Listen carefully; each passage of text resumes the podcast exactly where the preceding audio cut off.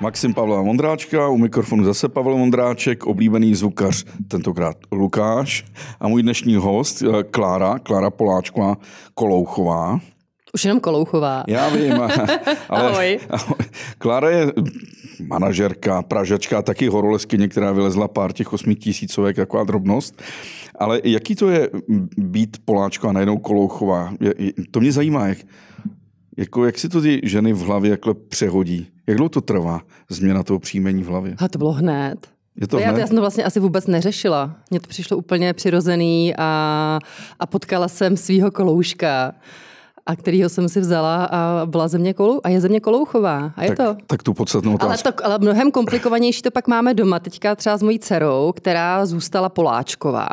Takže jakoby větší jako bordel to dělá, eh, když někde se veřejně spolu něco potřebujeme řešit a tak. tak. Mě spíš než ten kolouch zajímá ten Poláček. Náhodou to nejseš příbuzná s Karlem Nejsme. Mm-mm, koukali jo. jsme na to, ale naše rodina, můj děda eh, má kořeny v Chorvatsku. Takže já mám jakoby, a to je ten Poláček eh, Jasně. z České vesnice, kousek eh, vlastně z Bělovaru, kousek od Záhřebu. Takže já mám z jako Bělovaru, už že tak... ne z Daruvaru, tam jsou ty české vesnice. Tam jsou ty české vesnice Daruvar, a děda byl Končanice. Bělovar, vím, znám. No. Strašně teda doporučuji, když budete cestovat, než se budeme bavit tady o K2 Everestu, jet do Daruvaru, že je to město 10 tisíc obyvatel, možná trochu víc, polovina jsou Češi, jsou tam krásné lázně, hezký vinice, všichni jezdí za Čechy do Rumunska a ten Daruvar taky se za to stojí. A hlavně vedlejší vesnice Končanice. Hezký. Ale chci se zeptat na jednu věc, co máme tu podstatnou vyřešenou. Um, Sokrates, nebo v platonských dialozích o Sokratovi je několik zmínek, že Sokrates se chce napít vína a těsně předtím, než se napije, tak ho znovu vylije do té mísící nádoby, do toho kráteru, aby si trochu odtrhnul. A často se stalo, že si ani nenapil, i když měl velkou žízeň. Napadlo tě někdy, že když jdeš k tomu Mont Everestu nahoru, k té K2, že si jenom přivoním ne. a otočím to. Ano, že to, že to třeba 20 metrů pod vrcholem zdáš a nevídeš nahoru. Napadlo ti to někdy? Že lidi vždycky chtějí ten vrchol, jo? vždycky. Jakože bych vědomě, vědomě se, i, když, i kdybych mohla, tak bych to 20 metrů pod vrcholem řekla, tady stačí, tam se jenom tak jako nakouknu, ale ne, nepůjdu tam. Je to tak jako to vědomí? To odříkání si. Že to, to, jako v téhle poloze, když lezu na kopec a je možnost líst na vrchol, tak takhle to hozený nemám. To vědomí toho, že ten vrchol nemusí být nebo že nebude, tak eh, je, když to prostě nepůjde. Ale, ale dobrovolné odříkání si vrcholu? Dobrovolné odříkání bych akceptovala vlastně jenom jako dopředu, v případě, že by tam byla s tím spojená nějaká místní jakoby mytologie, kdy, a je to tak, eh, hory jsou sídla bohů a kdyby to opravdu bylo pro nějaké oblasti, kde místní, a, a na spoustě míst tak pořád je, že jo, který prostě věří, že tam je to nedotknutelný a zůstaneme těch pokorně těch eh, pár desítek metrů pod tím vrcholem, protože tam se nechodí, tak to se respektuje. Ale v kontextu našich osmitisícovek teď eh, to takhle asi nefunguje úplně. To by vlastně nebyl vrchol uznaný oficiálně. No jasně, no ale tak o to asi nejde, že jo? Si to... Nejde o to, co je oficiálně uznaný, jasně, ale takový ten vnitřní pocit toho, že mám splněno a že ten vrchol opravdu jakoby v hlavě mám říct, že si řeknu tak, tak to je ten fakt ten moment, kdy už to nejde nikam dál a vejš. A ten pocit za to neuvěřitelně stojí. A těch 20 metrů prostě znamená, že si člověk řekl, já jsem tam nevylez a třeba někdy příště. Já jsem nedávno byl ve Znojmě v hlavním chrámu svatého Mikuláše, tři čtvrtě na deset večer. Chrám byl otevřený, mm-hmm. že místní děkan opravdu zpřístupňuje. A potkal jsem tam pána, který se tam se mnou díval na rozsvícené svíce, začali jsme se bavit. A nakonec jsem zjistil, že hrdinou jedné z té knihy Leše Palána, myslím Don Quixoti a Robinsoni, a vyprávěl mi svůj příběh, jak mladý kluk, 28-letý, eh, šel pěšky do Jeruzaléma. Šel to mm. pět měsíců jenom s jutovým pytlem. A těšil se, že dojde na ten vrchol, na ten, na ten Jeruzalém. Ale on projde celý ten Balkán, že jo, Rumunsko, Bulharsko, Turecko, pak to vezme přes Sýrii, ještě se nebojovalo, do Jordánska, sejde dolů k mrtvýmu moři a nahoře už zádu tuší ten Jeruzalém mm. a mhm. oni ho tam ty celníci pohraničníci nepustili. Že po pěti a půl měsících cesty najednou vidí, že ten Jeruzalém je opravdu nebeský Jeruzalém a nedojde k němu. A to mě vždycky jako fascinovalo nejvíc na těch horách, ty hory, na které se nesmí, třeba hora Kajláš. Mm-hmm. Posvátná hora. Ale přesto prostě jsou pořád lidi, Je kteří... Je to cílem by... poutníků cílem a vlastně poutníků. stačí být jenom v dosahu a jenom jako se dotknout přivonět. No, ale já si chci mě zajímá ten, ten fenomen toho vrcholu. Mm-hmm. Jaký to tam pak je nahoře? Ty si týká, já se ještě vrátím k tomu, co jste říkal o té o pětiměsíční cestě. Uh, to je vlastně strašně podobný i s těma vrcholama, kdy t- já myslím, že tam chybí, tam jsme neřekli tu podstatu toho, že ta expedice není nutně o tom vrcholu, ale je to o tý, má to těch strašně moc fází, které tomu předcházejí a pak je ta třešínka na tom dortu a to je ten potenciální vrchol. A ty se ptáš, jaký to tam je, když se to povede. A, a to jsou ty krásné momenty, které pro mě neskutečně fungují zpětně. Takže já to teďka odstupem pěti, deseti, dvaceti let neuvěřitelně idealizuju, jak je to krásný. A, a vlastně to vůbec nevím. Protože jediný moment, který mi to zhmotní zpětně, je, když se povedlo udělat nějakou fotku, a, a já tak jenom jakoby zavřu oči, říkám si, dopračic, fakt to bylo? Jako, a jaký to bylo? A to je strašně důležitý, že host před tebou byl Honza Rybář, výborný cestovatel a fotograf, uh-huh. který bere fotografické kurzy. A já jsem potřebovala. Mu, a já jsem mu, já jsem mu citoval uh, jednu, uh, jednu esej Umberta Eka, který ve svých 28 letech přestal fotit, že si uvědomil, že nevnímá, co fotí, když to fotí. Za, když to fotí. A že vlastně ty vzpomínky máme, když nefotíme. Že jakmile něco fotíme, tak náš mozek vnímá pouze. A s tím bych souhlasila i nesouhlasila. To je to, co říkám mým dětem. Říkám vždycky, když někde jsme, dejte pryč ty mobily a přestaňte to natáčet a fotit a dívejte se vlastníma očima a vnímejte to jako všemi smysly Protože a ne lidský, přes tu oč, Lidský přes tu oko čočku. nahrazují tím mechanickým okem, tím elektronickým. No, ale na druhou stranu potom jsou momenty typu vrchol té osmitisíc tisícovky, kdy ty smysly jsou dost rozházený, eh, dost nepřítomný, eh, poměrně velmi jako nesoustředěný a to vnímání je jako zahalený v takovém oparu, kdy tak jako se polovnímám. A, a upřímně za mě třeba potom vidět zpětně, co se tam podařilo natočit nebo nafotit, eh, tak vlastně najednou vidím úplně novou realitu. Tak vlastně vidím znova to, co jsem tam jako sama upřímně nezažila.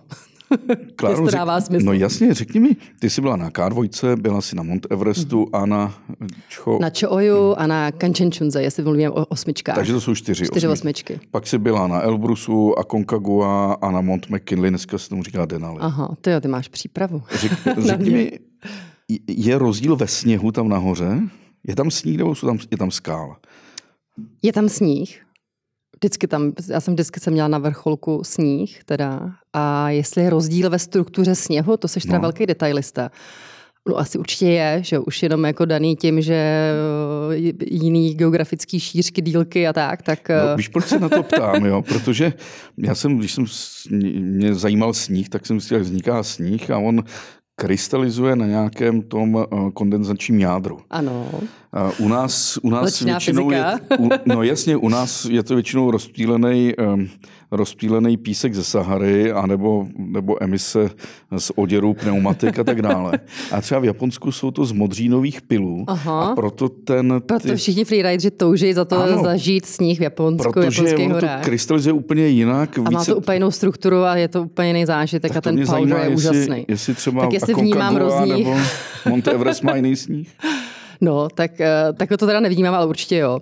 Ale to, na tohle to asi nejsem takový expert. Ale teďka jsem točila s okolností reklamu pro jednu nemenovanou společnost řekni, bankovní. Řekni, Můžu? Jako, no pro komerčku. Pro a banku. točili jsme to v březnu, jakože lezu po horách. A to bylo fantastické. Já jsem ho zažila. Opravdu tam byly jako profíci z barandovských studií, který uh, tam měli umělý sníh, rozlišený asi v pěti různých strukturách a, a různě to tam míchali a foukali a tak teprve tam jsem si vlastně znovu uvědomila, jako já to je jako alchymie a jak ten sníh jako různý. A byl to skutečný to sníh? Ne, ne, ne, bylo to, byl to papír. No právě proto. Jenom... Různě na hrubo namletej a já nevím, jako jak ještě upravený. No. Jako my, jo. Jenom chci říct, že eh, když třeba vidíte v televizi kaskadery, který proskakují oknem, tak to neproskakují sklem, ale cukrem. Oni prostě nechávají vytvářet je skutečně takhle. cukr na tu takovou Cukrové tabulky, hmm. které potom praskají. A já jsem teď produkoval jedno focení pro firmu Area for Industries, kde eh, kamarádi, bajkeři eh, Tomáš Znamenáček a Michal Mároši mm-hmm. rozmacují konstrukci, že vyrábějí konstrukci pro pódia Aha. v ledu. A myslel jsem, že je to úplně jednoduchý, tak jsem volal na Barandov a tam mi řekli, že oni to dělají zase z, taky z cukru, nebo to dělají z nějakého jako plastu. Nakonec nám to vyrobila jedna firma v Polsku, která je schopná dvoumetrový kvádr ledu a v něm je zamražený. Takže ten led je yeah. opravdu to Takže to jsem rád, že mi říká, že sníh eh, pro reklamu komerční banky nebyl sníh, ale papír. A pro prči si to venku. Ne, ne, ne, tak to. Druhá věc, když už se takhle bavíme, začali jsme tím velkými tématy Sokrata a odříkání si vrcholu, a ty detaily. Já když vidím ty horolezce, které lezou nahoru, tak já si vžiju do situace, že bych tam byl já a vím, že by mi třeba vadila srolovaná ponožka nebo něco v tom. To už, když se něco takového stane, to, to, to nelze napravit, že jo? Takový ten drobný detail. no, já vím, co myslíš. Čiže to se mi asi nikdy nepřihodilo. A tak, nebo jako, že se ti někde vyhrne kus spodního no. trika a teďka ty víš, že se k němu přes těch dalších jako pět vrstev jako blbě dostaneš nebo vlastně nedostaneš a už s tím musíš žít. to se ti nikdy nestalo?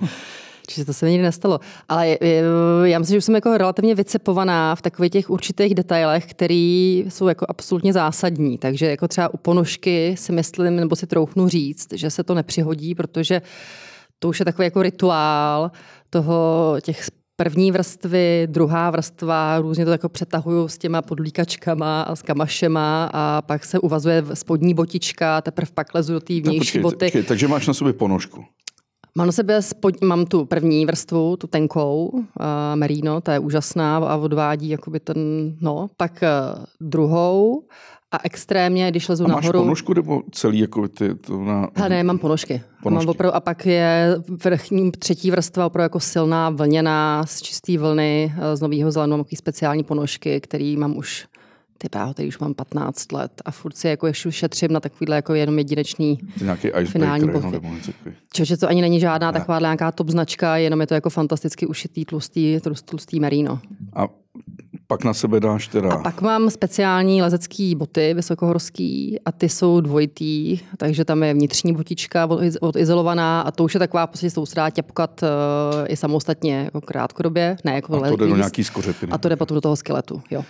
A na, jako kalhoty A v podstatě máš? to je už potom takový jako bago, to je takový jako moon boots, že představa, že se tam něco hejbne, nebo tak možná tak by to asi bylo i pod mojí rozlišovací schopnost, ale zatím se mi to nikdy nepřihodilo. No a na, na nohou máš? Jako... A pak mám eh, péřový oblek. Dřív jsem měla zvlášť ale... jako péřový kalhoty, péřovou bundu a teďka už mám péřový oblek v kuse, který vlastně, do kterého se pak zabalím na finále. nějaký podlíkačky, spodní prádlo to tam? Jo, to jo, to taky. No, tam jo, mám taky dvě až tři vrstvy ještě pod.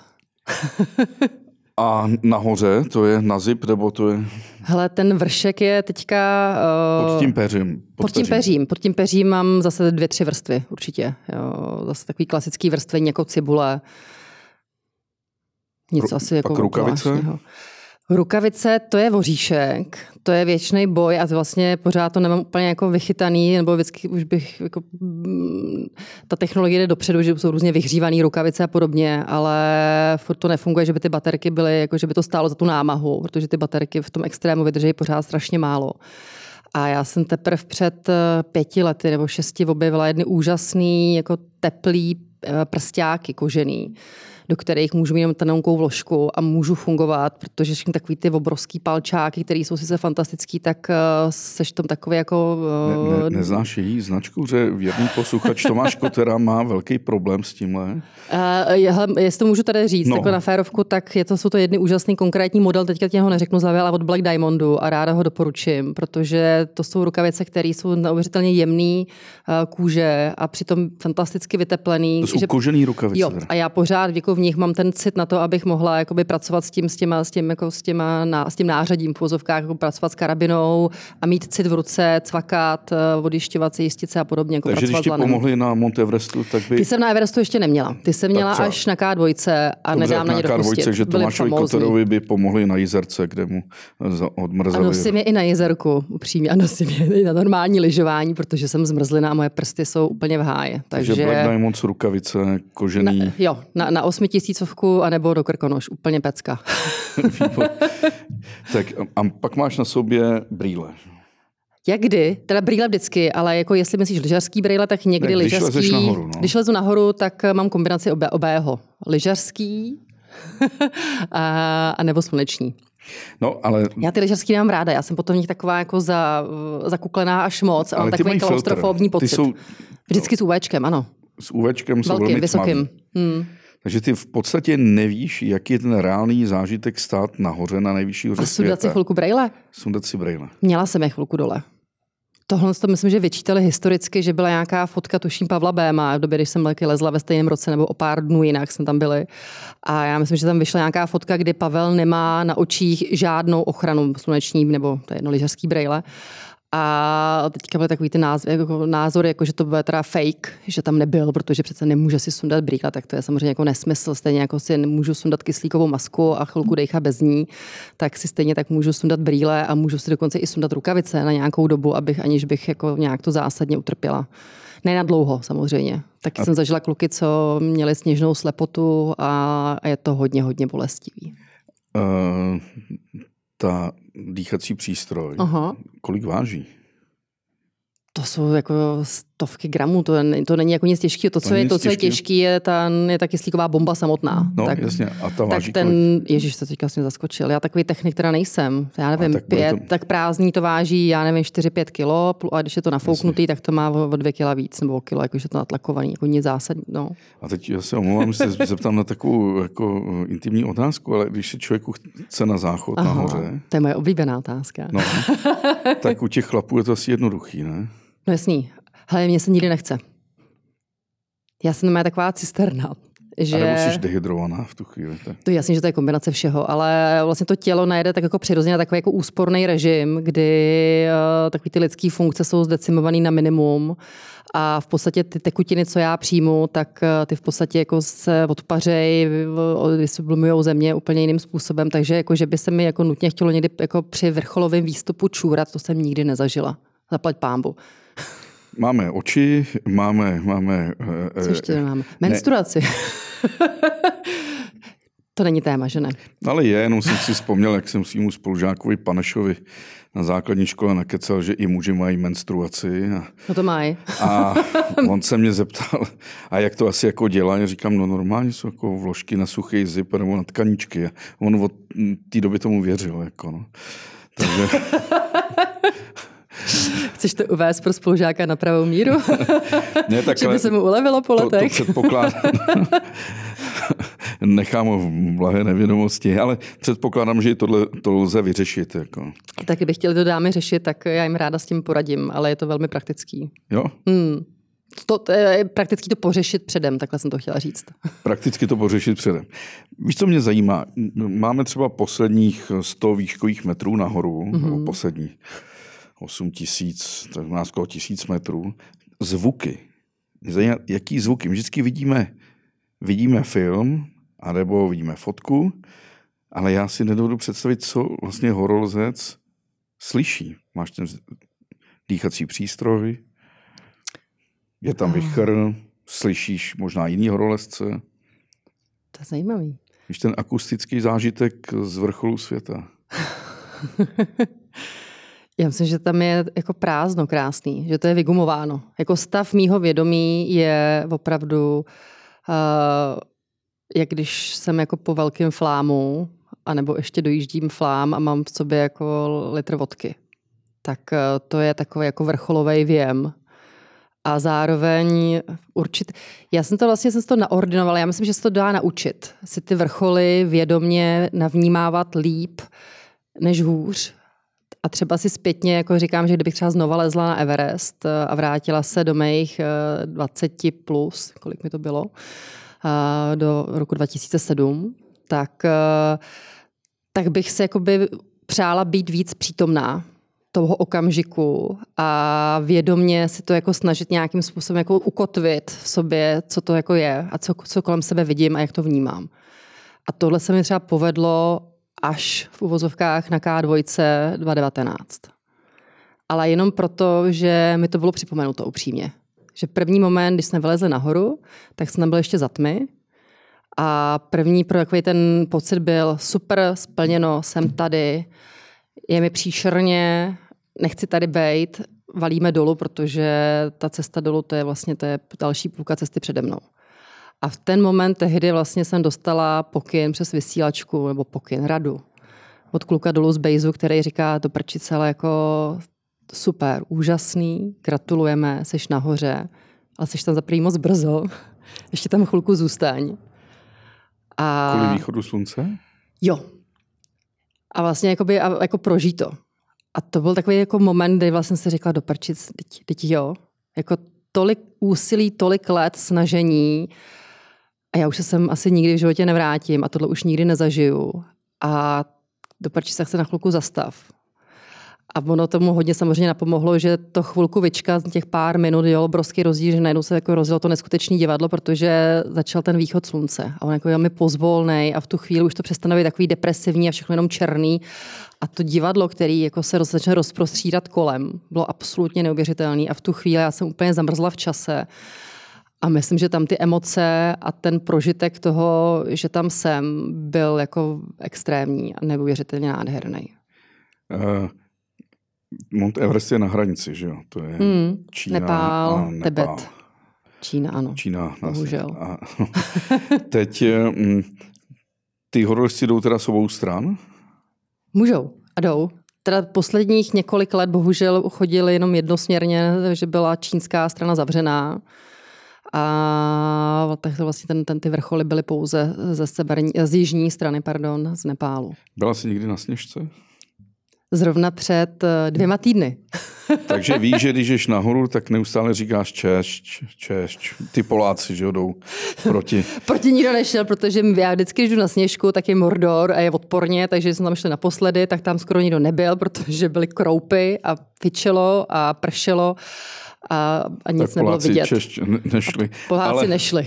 ale řekni mi, když teda najímní představa, ale tak já lezu na ten Everest, výjdu na ten vrchol. Vracím se stejnou cestou, anebo jinou? Hele, já jsem, uh, ano, podle pravidel, eh, a vlastně to, to není, že jen tak si člověk vyleze nahoru a jak svěrá, jak že Cimmerman na, jdu no. na sever a jdu na jich a tak, tak eh, ty vlastně máš zaplacený permit, nějaký takový ty papírový předpoklady pro to a tam je vlastně jasně daný, že kudy vystupuješ a vlastně stejnou cestou se musíš vrátit. A konkrétně u toho Everestu eh, je ta logistika toho, lze to domluvit, ale lze jakoby se smluvit a mít vlastně permity na obě strany, a pak můžeš udělat ten nádherný přesun, že vylezeš nahoru z jedné země a, a slezeš dolů jinou cestou do druhé země.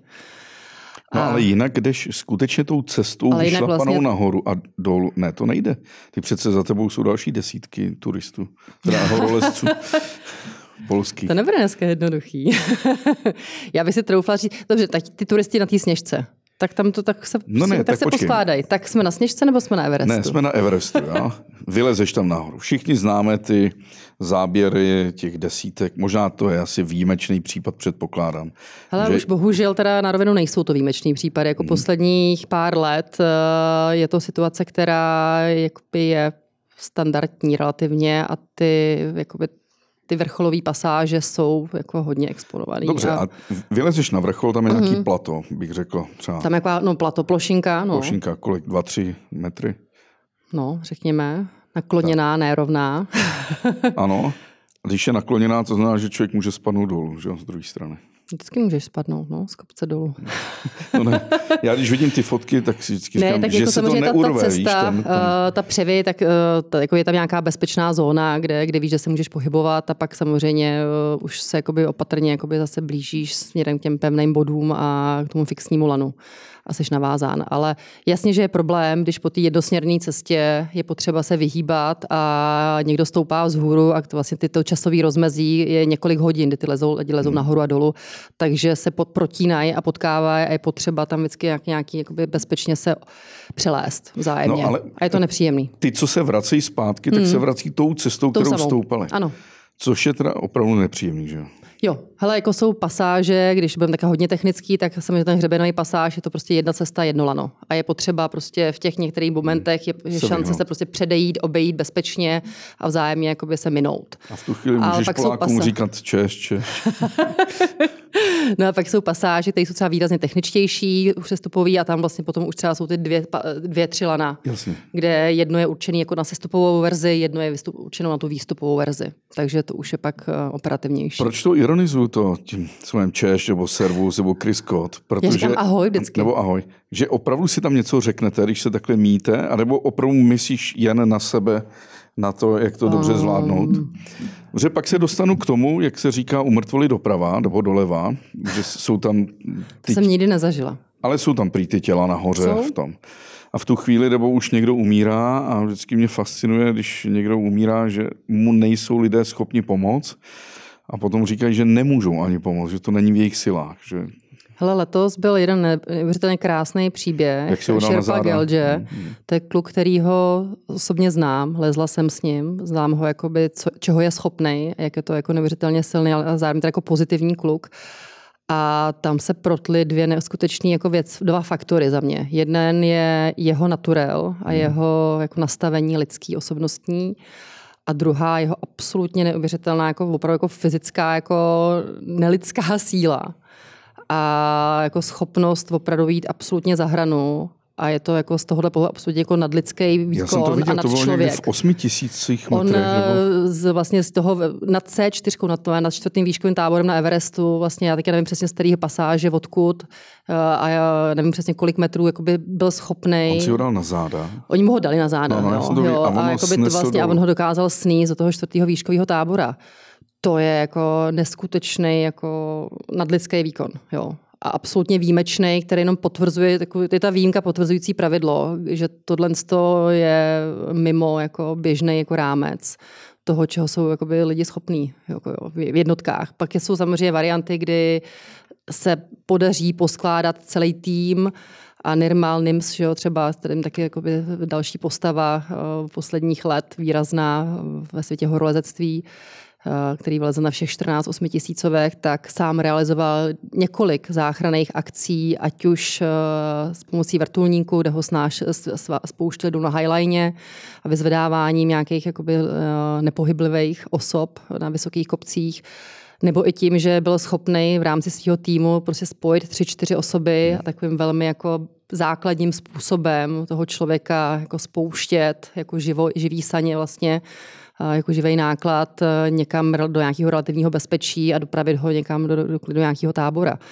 Ale to jsou všechno opravdu jako velmi výjimečné případy, protože já to vždycky jako se snažím přirovnat někomu, když řeknu, hele, tak si představ, že se ti tady svalí jako chlap, živá váha, průměru 90 kilo, a teďka ho potkáš na schodišti e, na cestě do 50. patra, tady nějaký výškový budovy tak ho nalož, to bezvládné tělo, nespolupracující, hoď si ho na ramena no a běž s ním teďka tady jako hodinu, dvě, někam ho jako stahni sám. Hmm. A teďka si tohle uvědomí, že tohle to posuneme ne do pěti kilometrů ani do základního tábora mimo sněžku a teď se posuneme o několik jako tisíc vejškových metrů a, a zkusme si tohle cvičení jako tam udělat. A já myslím, že tohle si normální člověk vůbec nedovede představit, natož nasimulovat a v tu chvíli si myslím, že to pak vlastně nepřísluší jako naprostý většině jako by komukoliv to hodnotit nebo to soudit. No jo. právě, no, lidi mají tendenci Takže vlastně soudit, tyhle že... debaty jako jsou z mýho pohledu vlastně jako, vlastně, jako vlastně zbytečný a absolutně jako irrelevantní pro mě. No. Nahoře z Everestu, když jdeš dolů, kolik musíš ujít desítek kilometrů, než dojdeš takzvaně na silnici, nebo tam, kde už se nepohybuješ vlastní, vlastníma nohama.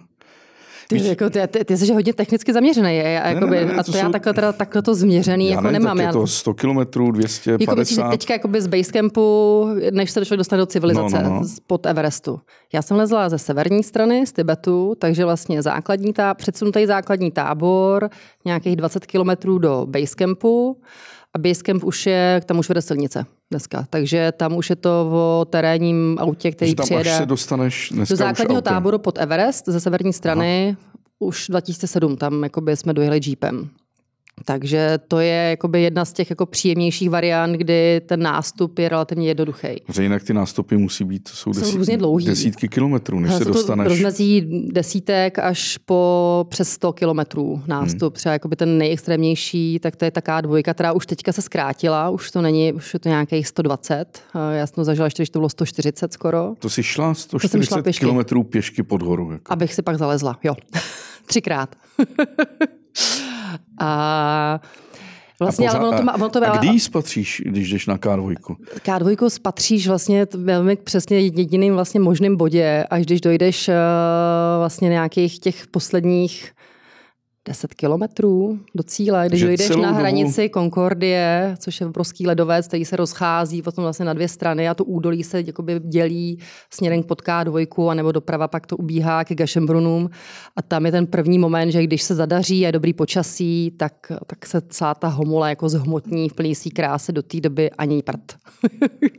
Proč ona má pověst opravdu tý, tý... Tý královny protivný, tý zlý. No, a ta hora vlastně má jako velmi specifickou polohu. Ona je takový neuvěřitelně nádherný solitér.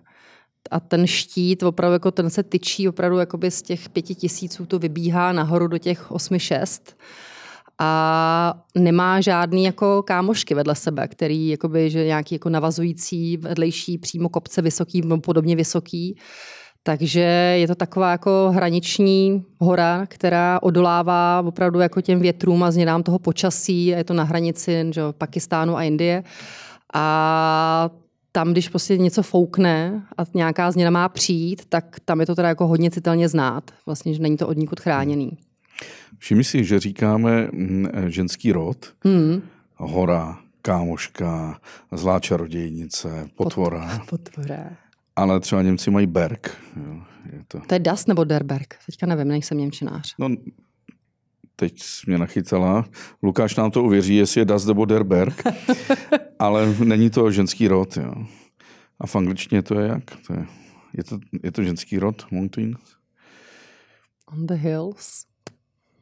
Víš, že... Mountain. Tam je to krásně vlastně od, jako od, od, od, od, od, od, osobněný, od, od, od genderovaný. Genderově korektní, no. by se řeklo dneska. Ne, ale že jak nás ten jazyk eh, olivně v tomhle, to se pak musím zeptat, jestli č- si člověk nahoře něco řekne. Dobit. Já to tak hrozně nemám ráda. No. Jako, jako dobít vrchol je prostě je neuvěřitelně jako arrogantní a... No v tom Cemrovan je to skvělý. Dobit. dobit.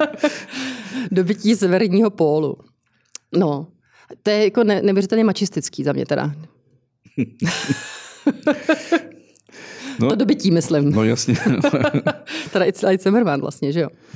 No, tak právě proto jsem začal tou pokorou, jestli si někdy zažila někoho, kdo záměrně si nevystoupal na ten vrchol. No. Ty šerpové, kteří chodí s váma, mm. vždycky výjdou nahoru? Nebo si počkají třeba pěkně v závětří dole?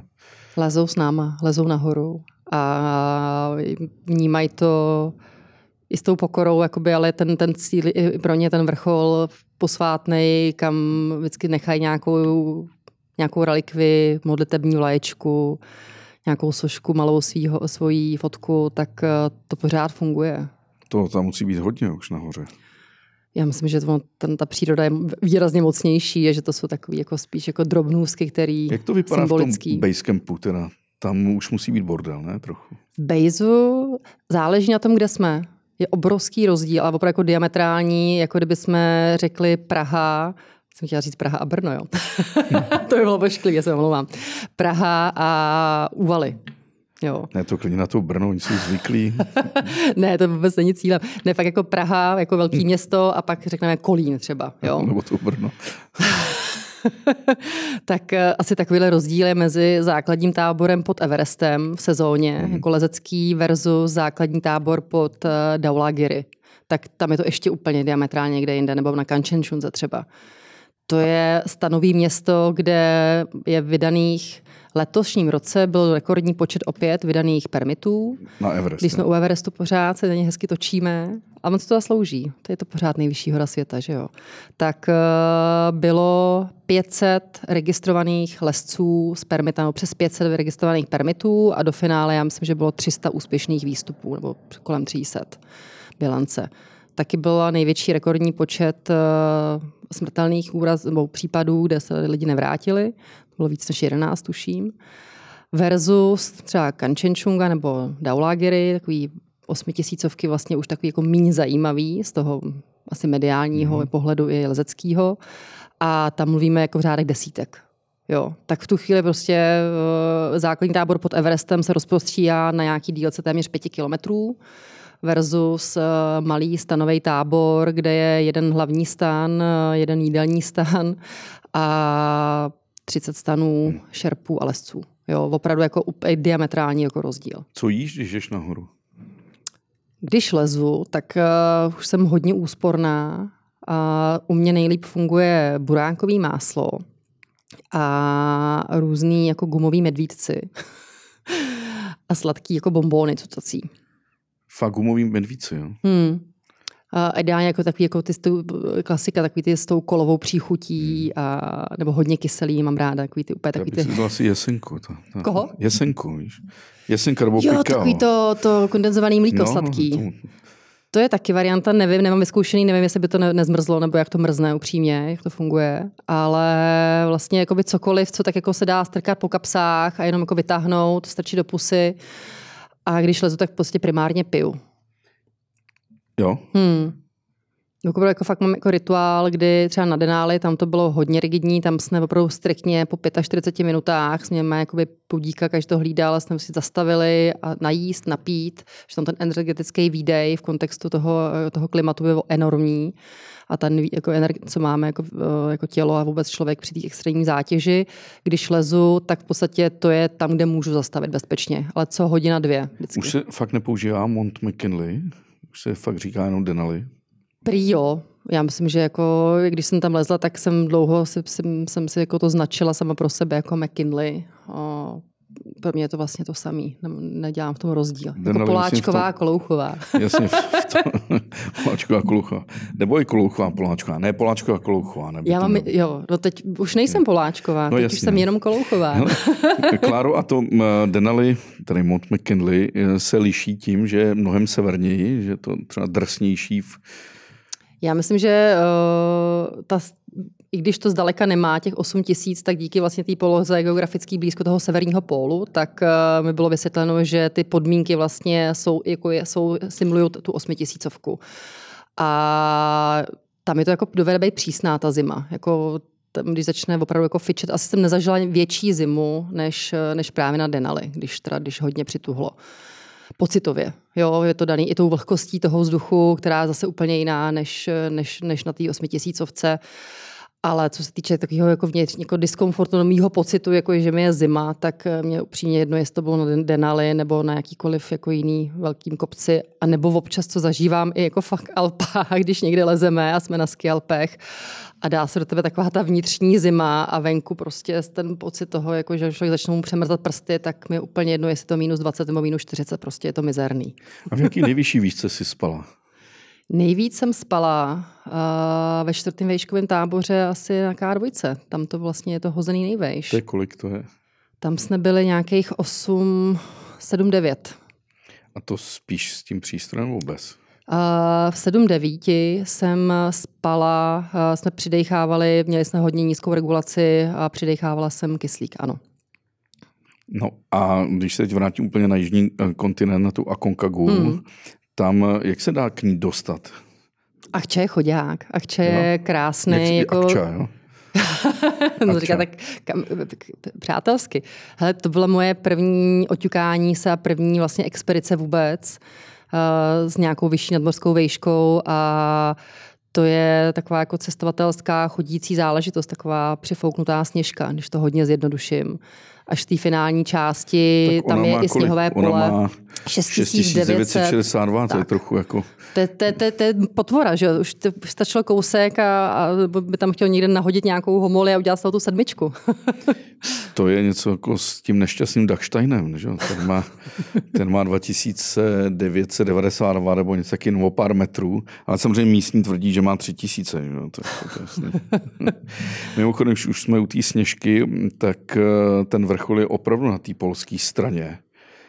A asi o metry je víc než, eh, než eh, ta česká strana, takže opravdu vrchol sněžky je Kolik?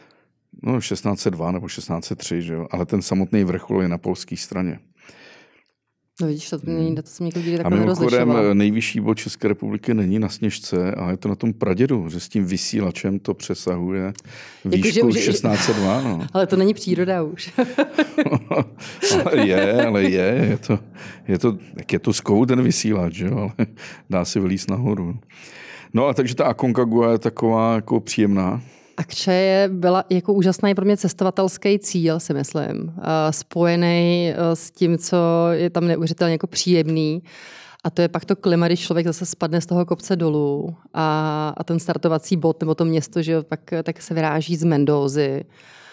A, a to tam jako skrývá jako spoustu jako krásných eh, zážitků spojených eh, s neuvěřitelným vínem. Za mě asi jakoby jedno z nejlepších červených, který jsem kdy pila, jednoznačně. A To je ta slavná oblast Mendoza. Ta, ta Mendoza a jejich Malbec a návštěva místních vinic a, a ty jejich fantastický masa. Já teda jsem masožravec, takže eh, to byl jako gastronomický zážitek eh, úplně top za mě. A Máš psa? Teďka už zase jo. Ne, ne, protože když jsem tady spovídal nedávno Máru Holečka, jak jsme se bavili o jeho čivavě. Ty brdě, a teďka, tak, tak já ti řeknu, co máme my, jo, teďka čerstvě doma. No nechápeš, Marek Holeček teď, A to- všichni a- jsme sledovali A, ho ten, do a ten kabelkový pejsek. A ten kabelkový pejsek. Tak já, já mám podobně kabelkovýho pejska, malinko víc chlupatýho, než má Mára. My máme beaver teriéra, eh, kterýho jsme původně pořídili naší babičce, nebo kvůli tomu, aby babička měla eh, společnost. A teďka už nám přistál do trvalé péče rodinné, tak, eh, takže už mám taky takového chlupatýho že- domácího. žádn- Ale bacha on, na něj, oni klamou tělem, jako uběhne se mnou úplně v pohodě desítku, takže normálně na tréninkový výběh v Podolí se mnou úplně v pohodě dává. Takže No ale je pravda, že asi ještě jednoho horolezce, který bude mít kabelkový psa, tak si budu myslet, že tři je trend. Jako, že, že, Vždycky my vyrazíme z Máro někam na procházku podél vody a načančáme je pěkně s vodítkama, ty krasavce a pošleme nějakou fotku. Hele. eh, pohádají se horolezci někdy, když jdou nahoru? To víš, jo. Jako myslíš, že, jako, že, by, že by měly být nějaký jako jiný, hájený, že, že se to neděje, že jsou nějaký jako jiný, že to je jiná sorta lidí. Jo, jo, myslel jsem si, že když jdou tak jako nahoru, tak někdy ty spory jdou stranou a nenesou si to sebou, nevyčítají si a že to pak třeba začne v tom základním táboře, ale Já myslím, že, že to je pořád jenom o, jakoby o každém jednom z nás a o tom, s kým lezu v partě.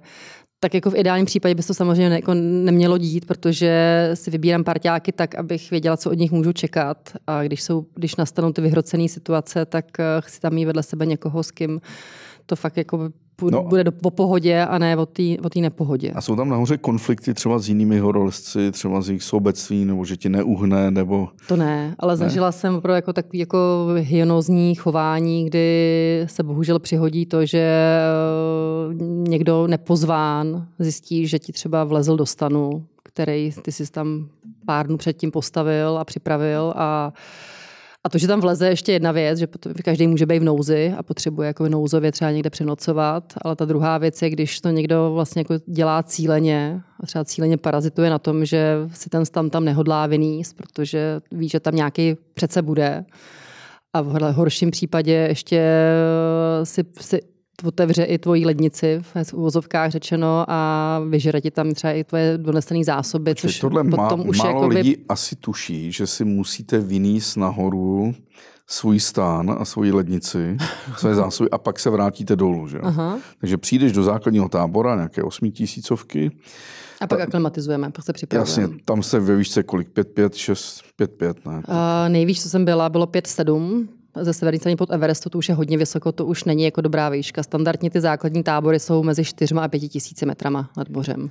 A pak si to teda vylejzáváš nahoru. Pak, eh, a pak vlastně Vynášíš. jdeme takovým cikcak způsobem, kdy pokud se nejsem aklimatizovaná někde jinde a nemůžu, nemu, nemusím už, nebo nejsem schopná ušít nahoru, co vejškový tábor, to je jedna noc, tak eh, takový ten nepsaný pravidlo, ten úzus je vylíst malinko vejš, spát malinko níž. To znamená, lezu do C1, ta je v 6 tisících, tak já v 6 tisících postavím stan, popolezu ještě třeba 200 vejškových metrů vejš, tam si dám něco malého, asi se jdu zpátky do C1 a tam přespím. A druhý den ráno pokračuju zase tím způsobem do C2, postavím stan, ideálně popolezu ještě o kousek vejš, vrátím se níž, takhle tam strávím dvě, tři noci a, a pak vlastně se zase vrátím zpátky do základního tábora a to tělo dostane takový ten kick, takový ten impuls, jakože ty brďo, tak je potřeba ty krvinky honit a množit. A mezi tím tam vyleze hyena, která... A pak se může stát, že tam vyleze hyena, která řekne, a Kolouchová je dole, ona má tam ty dva stany nahoře, v jedničce a ve dvojce, tak já tam vyběhnu.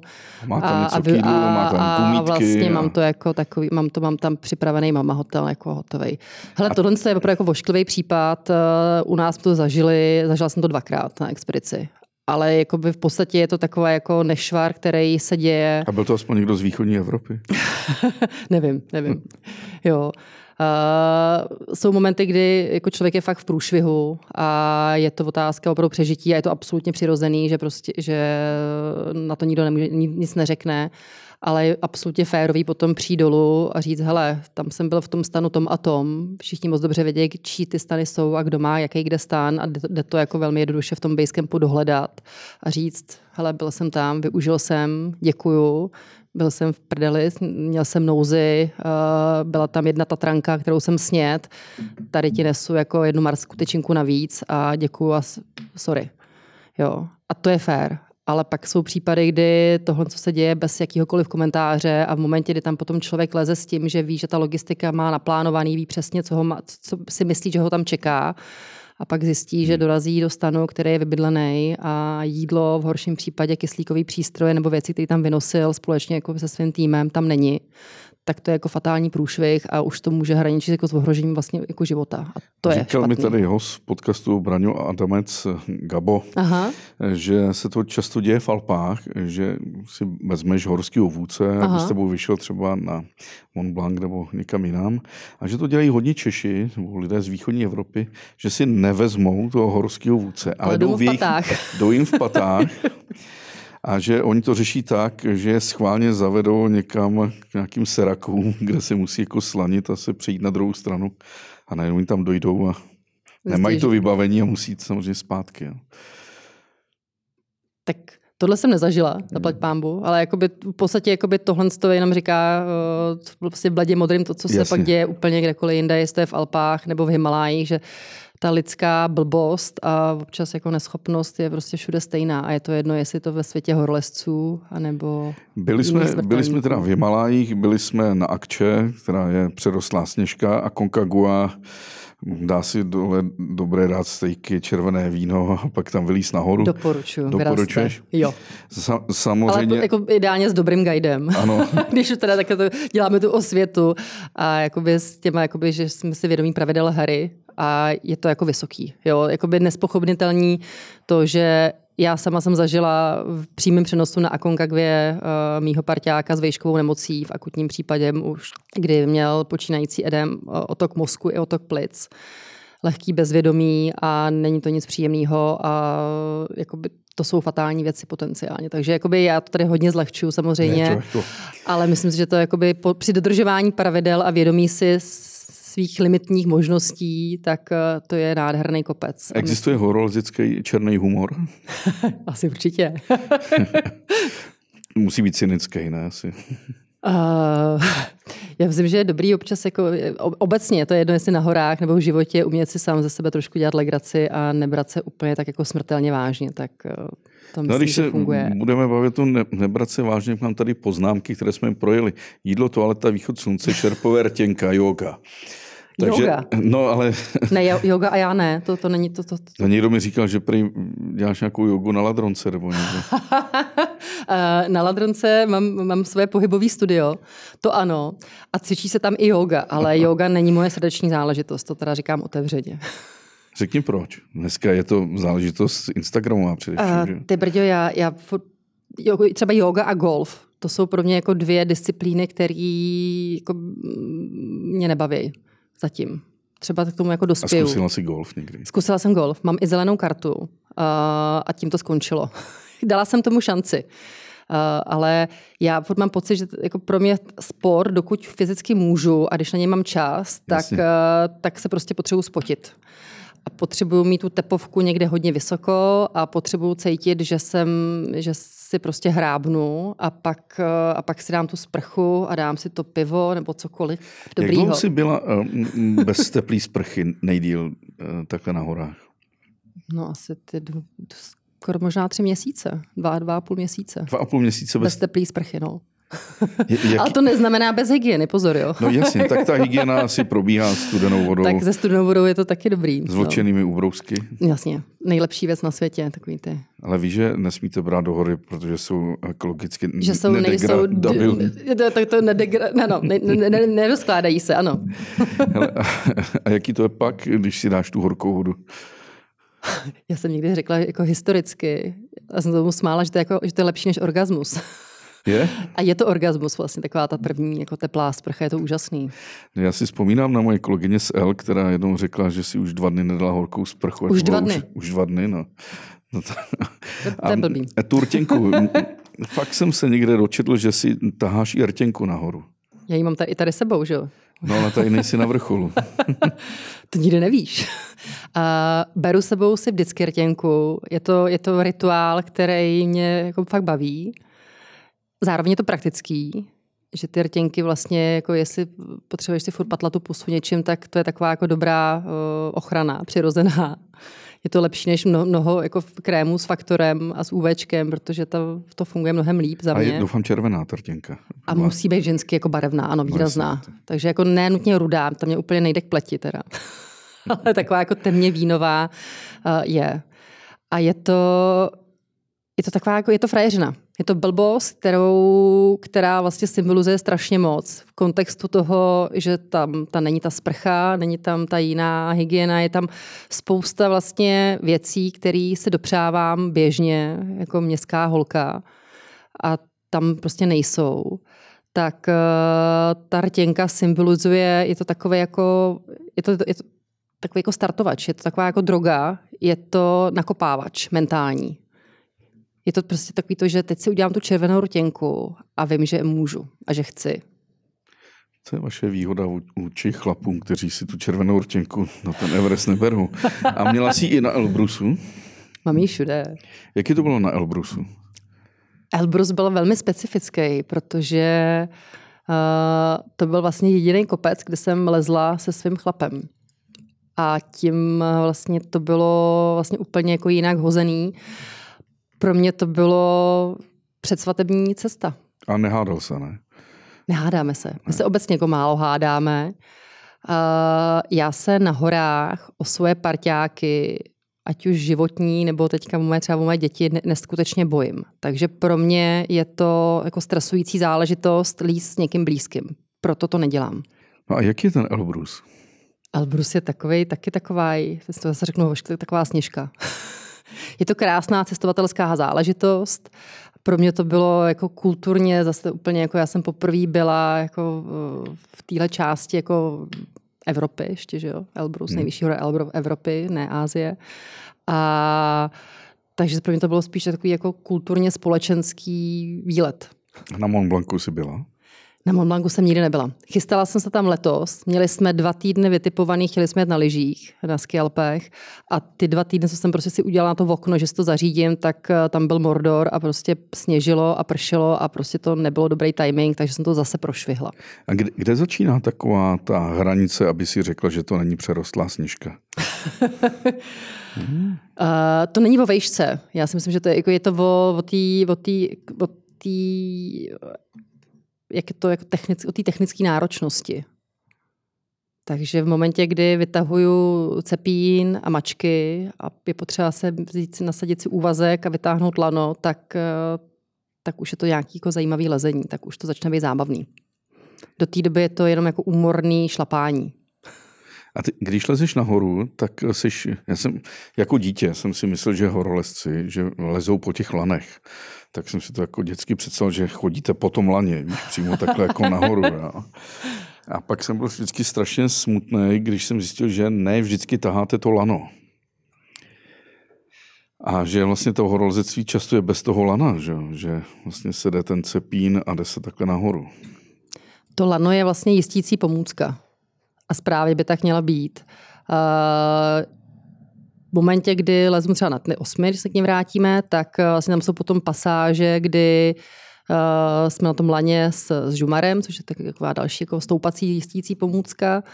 A, a vlastně jako je špatný, technicky špatný na tom jako fixu vlastně jako by vyset a nemít ho tam jako tu pojistku.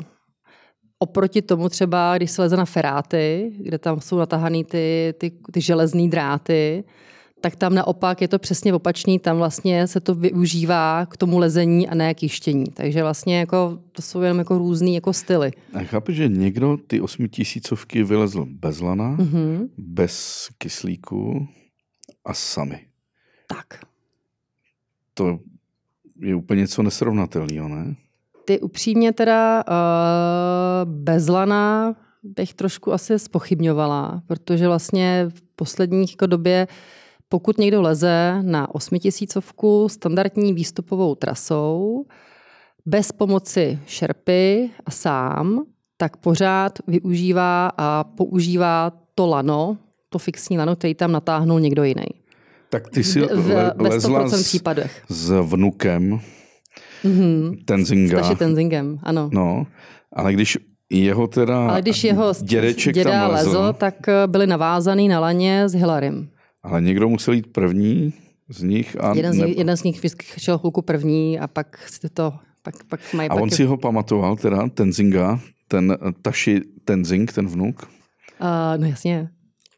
To je jakoby uh, Je to setkání... fakt tak velká persona úžasný. Jako Taši, eh, vlastně to, to naše první setkání, když jsme spolu na moji první osmitisícovku na Čooju, tak eh, pro mě to bylo jako setkání jako s polobohem, když to tak hodně jako přenesu, kdy uh, jsme seděli, vlastně každá expedice, někdo řekl, že to je mistrovství světa v čekání jo, a ve ztrátě jako v přehlídka neskutečně jako penzum ztraceného času, kdy se vlastně nic neděje, aby se chvilku něco dělo. A tam to vlastně ty momenty toho čekání, ty společné večery, eh, kdy se neleze, tak byly protnutý jako sezením a vlastně sezením kolem Tašiho a s otevřenou pusou vlastně jsem jenom poslouchala ty příběhy o jeho dědovi a vůbec jako jeho zážitky o Shackletonovi a o dalších jako lescích a objevovatelích, eh, který jsou absolutně úchvatný a je to, je to krásný kus historie. Mám psát šerpa s velkým š nebo s malým š? Je to národ nebo je to komunita? Záleží. Když, když, jako když, to, když to hodíš do té roviny jako jenom nosič, tak, eh, tak je to malý, ale když je to šerpa jako etnikum, tak, tak je to správně velký za mě. Ty šerpové tam chodí, je to jejich zaměstnání, takže někteří už nahoře museli na některých osmi tisícovkách být Xkrát, Xkrát, desetkrát, patnáctkrát i víckrát. Jo, a my tady, my tady, tady říkáme zdolal třeba dvakrát, dobil vrchol třikrát, ale tyhle ty kluci tam... Angrita, já nevím, po kolikátý to bylo, už po 20. letos Everest. Jo, tyhle kluci tam chodí jak, jak Hele, po Václaváku. No jasný, ale to je vlastně to jsou taky trošku jako výjimky a vlastně jako svébytný jako celebrity ve svým, jako v tom pravém slova smyslu, který opravdu mají svoje jméno A uh, to jsou jako páni šerp, pánové šerpové, který uh, jako neskutečný výkon samozřejmě klobouk dolů a Uh, je to, prostě je mají trošku jinak dáno. To je jako je bez, Je možné vylít osmitisícovku bez šerpů? Určitě. To, to, se, to se děje. To je jako, myslím, že to je jako cesta, to je cesta u nás třeba, že jo, Máry Holečka, který řekne, že na osmu nepůjde, protože to je nuda. Ten si vždycky vybere nějaký kopec, ještě ideálně, který nikdo nikdo nevylez, nebo, není, aby, nebo aspoň není zkusí vylíst novou nelezenou cestou. Takže eh, Rink je volný. V tom, tom jsou ty tam, hory úžasný. On pořád zažívá nějaký zvláštní příběhy na těch horách. Mára je tam... přitahuje. Ale tak to je z podstaty věci a vlastně jeho přístupu k, k horám a toho, jako, jaký jsou jeho horolezecké cíle. Tak v tom je jako, Mára velký unikát. Co ty sedmi tisícovky, ty tě nelákají? Nějaká z nich? Asi jo, uvidíme. Já vlastně jakoby, já nemám jako svůj nějaký jako wishlist nebo takový jako seznam hor, na který bych chtěla vylíst. A, a vlastně, když se rozhoduji, jestli někam kam, kam vyrazím, tak, tak já to řeším jako hodně intuitivně nebo opravdu jako spontánně a je to spojený vždycky za mě. Jako to první je člověk. Že někdo hodí to laso a řekne, hele, chystáme se tam a tam, pojeď. Nebo co kdybychom zkusili tohle. Už tam je ten červík a v tu chvíli jako to začne šrotovat a začneš si k tomu něco hledat a říkám si, ty bedě, vlastně jo, to zní jako dobrý plán. A víš, co jsem si všiml, že spousta těch slavných horolezců nakonec eh, šli přes ty pláně, třeba Antarktidy, eh, sever Arktidy. víš, vys, vys uh, uh, No, eh, Reinhold Messner přece taky šel. Jakože když už vlastně všech 14 8 tisícovek, tak, tak, tak se vrhá do nějakých placatějších terénů placatých, a další jako no, varianty. Ty tisíce kilometrů s, se sáněmi za zády. Já myslím, že to je takový jako hledání uh, toho prožitku, že to, je, že to je droga, že to je návykový a, a zároveň eh, je to jako poplatný i třeba trošku tomu věku, že a už té kondici a, a myslím, že to je jako, jako uvědomění si svých jako limitů a za, zároveň ty touhy pořád jako zažívat. Hele, Kláro, to krásný prázdno. Když lezeš, tak jsi dva, tři měsíce pryč, úplně mimo. To je extrém. No dobře, tak, řekni, tak jeden na půl až dva. Tak jeden na půl, dva. To trošku zlepšuju. Ale seš tam, seš mimo takový ty tu civilizaci, jak si ji představujeme. To znamená města... A mimo rodinu a děti moje, no. No jasně, jasně, ale bez semaforů, uh, asfaltových bez dětí, cest, to je důležitý. bez dětí. A najednou se vrátíš. Ten jeden den se vrátíš hmm. domů. Střih. Ten střih. A najednou ležíš v té svojí posteli a, a díváš se na pevnou, pevný strop nad hlavou. To je já mám vždycky... To je strašný a, a skvělý zároveň. Jako strašně strašný, jakože jako depka. Jak dlouho to trvá takový ten, ta psychická aklimatizace vrátit se to je prďo, do těch našich starostí? No, jako... Že když už to te, jako několik týdnů a, a doma mě jako vždycky jako první dva, tři týdny, dva týdny to tolerujou, že jsem takový mimozemšťan. A pak, když už, jako, už jim dojde trpělivost, tak, eh, tak už mi to jako, tak jako naservírují velmi jako bez, bez přikrášlení, jako že teda už se prober a už si slezla kurňa z toho kopce, ne? tak zase funguj. No a kdy, kdy to pak zase začne to přemýšlet, že půjdeš zase nahoru? Jako? Kdy se to znova nahodí ten cyklus? Hmm. Hele, to záleží, jak moc velký zásek mentálně ten poslední kopec byl když byla euforie, taková ta, když jsem se vrátila z K2, tak já jsem vůbec nechtěla zpátky domů. Tam jsem opravdu byla otočená a úplně jako hozená, že jsem byla ochotná říct, že okamžitě balím a další kopec a teď to prostě to takový jako, jsi v tom v, sportovci říkají, hmm. nebo koučové, teďka moderní říkají, že jsi byl v tom flow a v tu chvíli já jsem měla takový ten pocit, jako, že teďka jako můžu všechno a chci a já vůbec, jako, že to je neuvěřitelně přízemní vrátit se jako dolů a domů. A že to jako je pod mojí rozlišovací schopnost. A pak paradoxně třeba by dva roky na to jsem se vrátila, z, v době covidový jsem lezla na Daulagiry, kam jsem nevylezla. Konečně. Pak jsem zkoušela líst ještě na Lhoce Tam a byla nevylezla. jsem v Lavině a velký průser. Ty jsi dostal do laviny? Já jsem byla v lavině ve druhém vejškovém táboře na Lhoce, uh, což je stejná výstupová trasa na Everest. Velký průser, tam jsem to jako řešila, takový ten robot, který prostě, když, když jsem v průseru, tak to řeším. Do, evakuace, helikoptéra, návrat do Katmandu. A tam dojel takový ten postšokový jako, reál, jako uvědomění si toho, toho průšvihu a jak to vlastně jako by dopadlo jako neuvěřitelně dobře a že se mi nic nestalo. A ten dojezd potom a spojený s návratem domů, tam já jsem okamžitě se přetočila a řekla si, já už tady nechci ani vteřinu být okamžitě pryč a zpátky domů. A doma mi trvalo několik měsíců vůbec jako se s tím nějak vlastně srovnat a nahodit se na, te, na, do, do, na téma, že vlastně vůbec nějaký hory mě ještě baví. Ta lavina ta tě zasypala nebo jsi ji viděla? To byla taková zaslavná lavina, jak to tam zasypalo? To nevím, jaká slavná, ale tahle ta mě prolítla stanem a zasypala mě, ano. V noci, bez přípravy. A kolik, kolik bylo na tebou? Ale uh, tím, že to pro mě bylo přes mě přelítlo, tak uh, bylo nějakých třeba 20-30 cm sněhu, z kterého vlastně, jakoby, ale naštěstí jako jemnýho a opravdu jako, že jsem se z toho jako vyhrabala a pak přišla pomoc velmi záhy kluci, kteří byli níž, kteří jakoby jenom to slyšeli, to bylo velmi jako silný zvukový věm a věděli, že se tam jako tohle to protáhlo tím, eh, tím naším stanem nebo tím, tím tábořištěm, tak, eh, tak okamžitě přišli pomoct. A všichni přežili?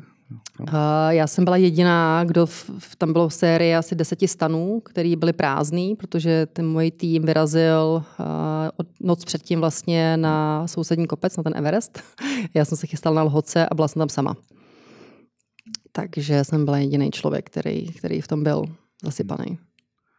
Takže se pak vrátil. No, ale takže to si říct vlastně, že to jsou vlastně, a to je ten úplně jako jiný, jiný nastavení, kdy, když jsem se vrátila, tak jsem říkala, já už žádný kopec nechci jako nikdy v životě vidět. A pak to nikdy v životě jako odeznívá a pak se to zase jako přetočí, přemele. A teďka jsme tady dva roky, tři roky poté a už mám zase roupy. A teď určitě některý posluchač si řekne, kde na to ta holka bere čas a prachy.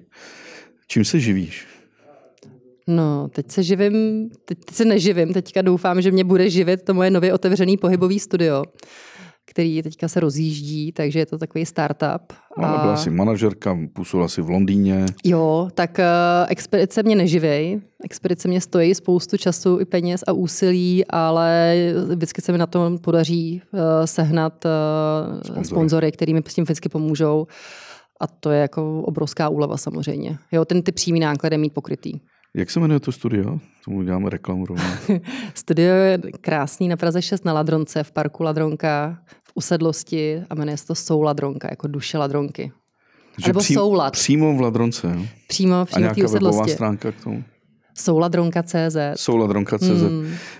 Pak vyšla je to, taky... A teda pánové, pardon, je to jenom pro ženy. No tak to je jedno, tak tam pošlu. Ale na kafe a na masáž můžou i chlapy. Tak... Eh.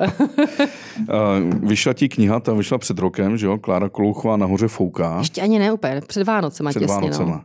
No. Tak, ta je stále možný si ji koupit a pak eh, Jana Počtová ten film, který natočila o tobě. Hmm. To se jmenuje... K2 vlastní cestou. K2 vlastní cestou. To už je venku dlouho vlastně, to je takový už hodně provařený, skoro řekla bych, ale dá se to najít všude online bezpečně. Hlavně na úlož to stáhnout, že? To je jasný, to je nejlepší, to vždycky to mají producenti nejradši. ale je to i na Netflixu, tak eh, to je, to je takový dostupný médium. A teďka mám radost, vlastně, akorát jsme skončili ve studiu minulý týden a herečka Pavla Beretová namluvila tu moji knížku Nahoře fouká a vyjde na podzim jako audiokniha. Tak z toho mám velkou radost. Takový, takový, taková ségra, May Baby v té knižní podobě. No, tak jak si říká Cimrované, je to taková hezká tečka za tím naším příběhem. tak děkuju mnohokrát a, a potkáme se tady zase za rok. Až někam vylezu, že jo? Až někam vylezeš. Až to no. zasloužím pořádně. Já moc děkuji za hezký děkuju. povídání. Ahoj. Krásný léto. Ahoj.